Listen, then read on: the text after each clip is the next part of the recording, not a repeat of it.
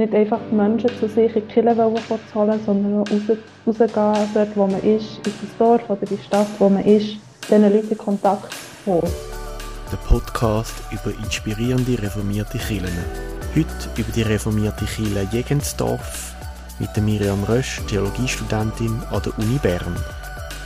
Wo ist eigentlich Jegensdorf? Jägisdorf ist, oh, jetzt muss ich jetzt nicht Falsches sagen, also... ja, ich glaube so Grosswetterlage. Zwischen Bern und Solothurn. Zwischen Bern und Solothurn, okay. Genau.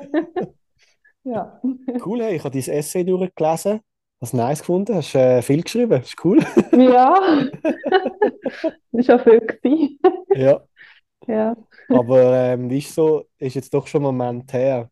Was magst du dich noch so erinnern? Ja, ich habe es heute auch noch mal durchgelesen. Ich muss ehrlich gesagt sagen, es ist, seitdem ist so viel passiert, dass ich auch nicht mehr recht habe gewusst, was alles war. Genau, aber ich bin ja in Jägersdorf zwei Gottesdienste besuchen, im November letztes Jahr. Und habe parallel dazu ein Kapitel gelesen von Alexander Gard. Ja. Und habe das so ein bisschen auch miteinander in Beziehung gesetzt. Aber der Fokus ist eigentlich schon auf den Gottesdienstbesuch, was nicht war. Ja. Ähm, Genau, ein bisschen so. Cool. Ich habe die anderen das auch gefragt. Miriam, so von 1 bis 10. Wie lebendig willst du Kila Jegensdorf einschätzen? Das ist ein bisschen gemein, weil ich habe nur die zwei Gottesdienste gesehen und das Gespräch gehabt. Aber ähm, das, was ich wahrgenommen habe, würde ich sagen, schon so acht wahrscheinlich schon. Acht ist relativ hoch, aber es ist noch nicht bei 9 und 10. genau. was, was würdest du sagen, macht es zu einem Achte? Was hast du beobachtet? Was findest du doch, das ist doch eine lebendige Kille? Mhm. Also das eine ist, dass der zweite Gottesdienst, den ich besucht habe, ist also es sind so wie drei Gottesdienstformen, traditionell, modern und Vitamin C. Und es war so ein Vitamin C-Gottesdienst, wo eben auch ein bisschen Community, also C steht für Christus, Community, King und ein bisschen später. Ja.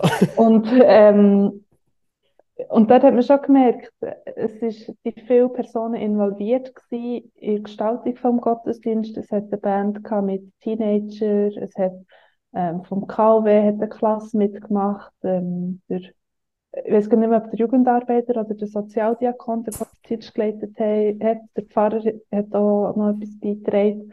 Es ist auch während dem Gottesdienst sehr lebendig dem, dass nach der Predigt die Kinder wie so die Möglichkeit, die Möglichkeit hatten, drei Stationen etwas zu machen. Also es war auch ein kleines Geläuf in dem ja. im Gottesdienst. Das ist so wie das eine. Und das andere ist dann eben Gespräch, das ich hatte mit dem Pfarrer und dem Vikar, ähm, was sie mir auch gesagt haben, was alles läuft in der Gemeinde. Ähm, ich schon gemerkt habe, es hat ein breites Angebot, das anscheinend auch genutzt wird. Und was sie aber auch gesagt haben, die Lebendigkeit sind noch recht die Früchte von seinen Vorgängern. Also ähm, so in den, oh, was ist das? Ich glaube in den 80er Jahren mhm. ähm, hat es einen rechten Aufbruch gegeben in dieser Gemeinde, wo daraus sehr viele Früchte entstanden sind. Und es sind eben noch die Früchte, aber sie merken schon auch, sie müssen wieder dranbleiben und sich auch immer wieder fragen, was ist überhaupt noch dran, weil ja, eben, es ist jetzt gleich eine, lange Zeit seitdem, viele kennen die Pferde vielleicht auch gar nicht mehr. Ja, doch schon genau. 40 Jahre. Ja, genau. ja. ja. Und was würdest du sagen, was sind, oder weißt du, vielleicht weißt du es auch nicht, aber damals, was sind, was ist es, was die Früchte hervorgebracht hat? So wie ich es verstanden habe, so vom Geschichtlichen her, die drei Pferde die sehr stark geprägt haben, auch stark polarisiert haben, so wie ich es verstanden habe. Und ähm, wo Konversionstheologie betrieben haben, also wo ja. stark darauf, ähm, oder wo das Anliegen hatten, dass die Leute, die in die Kirche kommen oder die glauben, das machen nicht, weil, weil man es halt macht, weil das halt wie so Tradition ist, sondern wie selber ein Bekenntnis dazu haben und sich wie zum Christentum bekehren eigentlich.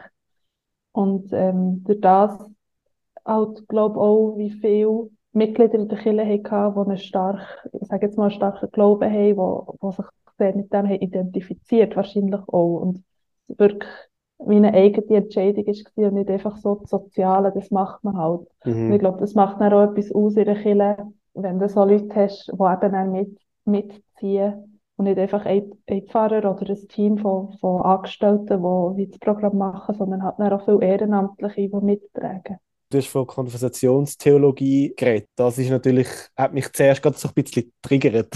Mhm. Wie ist das ja. dir ergangen? Es ist lustig. Ich habe, ich habe ja ähm, von Gart das Kapitel gelesen und in der Art, also in meinem Paper aufgenommen über Mission Shaped Church in, in England, ja. wo auch Konversionstheologie ein Thema ist. Und durch das habe ich glaube schon auch wieder ein bisschen, oder ist bei mir wieder ein bisschen neutraler. Am Anfang habe ich schon also gedacht, oh, das kann etwas sein, was sehr einengend ist oder sehr ja. manipulativ kann sein, zum Beispiel. Aber äh, wenn man zum Beispiel der Gard, äh, er sagt wie, also er nimmt dann auch Bezug für Zinsendorf, geht in diesem Teil und sagt eigentlich, Zinsendorf hat wie eine Bekehrung, eine dreifache Bekehrung gehabt, also mhm. zu Christus, zur Gemeinde und zur Welt. Und also Christus, Bekehrung zu Christus ist die Hingabe, die Nachfolge. Bekehrung zur Gemeinde ist, dass man sich selber als Teil von, von einer Gemeinschaft sieht, also dass mhm. dort in der Gemeinschaft in das Evangelium überhaupt greifbar wird, also nächste Liebe, Vergebung und all, all die Sachen, die können eigentlich nur in der Gemeinschaft stattfinden. Und Bekehrung zur Welt ist dann der Punkt, wo er sagt, dass man die Welt nicht einfach als böse anschaut, sondern dass man die Welt auch als Schöpfung anschaut und dass Gott, oder ja, dass Jesus für die ganze Welt ist gekommen, die ganze Welt zu erlösen und dass die Welt eigentlich die Aufgabe von Kirchen ist. Ja. Und so in diesem Kontext finde ich es mega verständlich und auch nicht so einengend.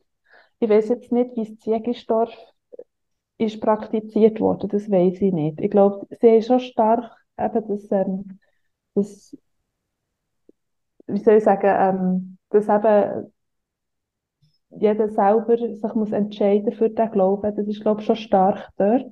Ja. Aber so wie ich es jetzt heute wahrnehme, oder dann, wo ich dort bin, so wie ich es wahrgenommen habe, ist, glaube ich, das Herz mega, dass man die Leute reinnehmen kann, in die Gemeinschaft rein, mit der Hoffnung, dass sie irgendwann den Schritt selber machen können, wenn sie ihn nicht schon gemacht haben, um zu sagen, das ist mein Glaube und es ist jetzt nicht einfach das, was man hier macht. So so. Ja. Ich weiß nicht, ob das verständlich ist, aber Genau.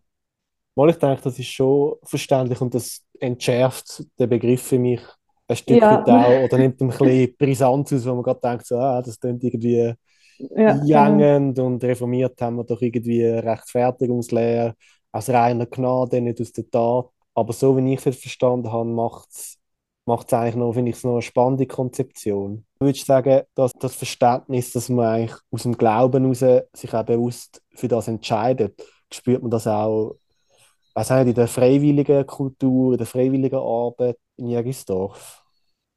Das ist eine gute Frage. Eben, dort habe ich halt nicht so reingesehen. Ich kann nur das sagen, was ich aus dem Gespräch mitbekommen habe. Ja. Aber ich, ich denke schon, dass es, sage jetzt mal, eine Kirche oder eine Gemeinde Jägisdorf ein Anliegen ist, mhm. oder das auch in der, in der freiwilligen Arbeit, wie auch immer wieder zum Thema zu machen, eben, dass die Jesus nachfolgt, dass wir eine eigene, äh, eine eigene Entscheidung ist. Sie bieten, glaube ich, auch Kurse an, so Glaubenskurse. Sie bieten, bieten auch Weiterbildungen für Freiwillige, also für, für äh, die, die freiwillig Arbeitenden an, quasi.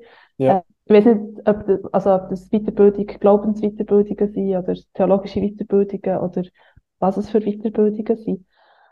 Aber ich glaube schon, dass es wie wichtig ist, aber dass es nicht Voraussetzung ist, um irgendwo mitzuschaffen. Ja. Ja. Ähm, genau. Also der Pfarrer hat mir noch gesagt, eben freiwillige Arbeit ist auch wie eine, eine Krücke quasi. Also dass es auch Leute gibt in freiwilliger Arbeit, die vielleicht einfach wie eine schöne Arbeit finden. Und die Hoffnung ist dann immer, dass sie selber zu dem Glauben finden. Mhm. Ja, aber wie Ab es genau gehandhabt wird, weiß ich nicht genau. Ab dem Fall ist es wirklich so eine Offenheit, dass Leute können Teil von der Kirche sein und eine Hoffnung, dass sie dann auch zu dem Glauben könnt, sich ja. aktiv für die Nachfolge entscheiden, so wie du es jetzt formuliert hast. Ja, so, so habe ich es wahrgenommen, ja. oder so ist es so übergekommen aus dem Gespräch. Ja, hm, das ist wirklich noch spannend, ja.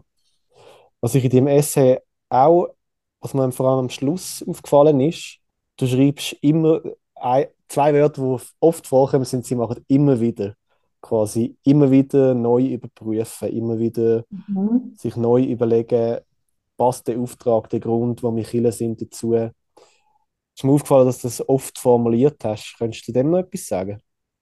ich glaube, das habe ich vor allem aus dem Gespräch raus so wahrgenommen mit dem Pfarrer und dem Vikar, also vor allem mit dem Pfarrer, wo eben auch gesagt hat, zum Beispiel die Früchte von seinen Vorgängern, die sind wie noch da, aber man muss sich eben das immer wieder wie fragen, was ist noch dran, ist es noch ich soll sagen, man kann sich wie auf dem ausruhen oder man kann auch sich wie bewusst werden, ja, das sind wie Früchte von denen, aber wenn wir jetzt wie nicht dranbleiben, dann geht es irgendwann zurück. Also er hat auch gesagt, sie merken schon zum Teil in der Jugendarbeit, dass die Jungen eher schwinden.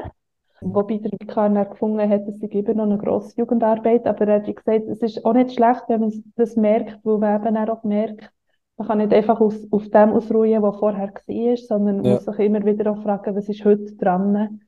Ist, ist, sind wir noch auf Kurs? Ist das, wo, ist, ist das, was immer, unsere Vision, unser Ziel, ist das noch das, was wo, wo dran ist? Oder gibt es etwas anderes, wo wir wie merken, da müssen wir jetzt den Fokus drauf legen?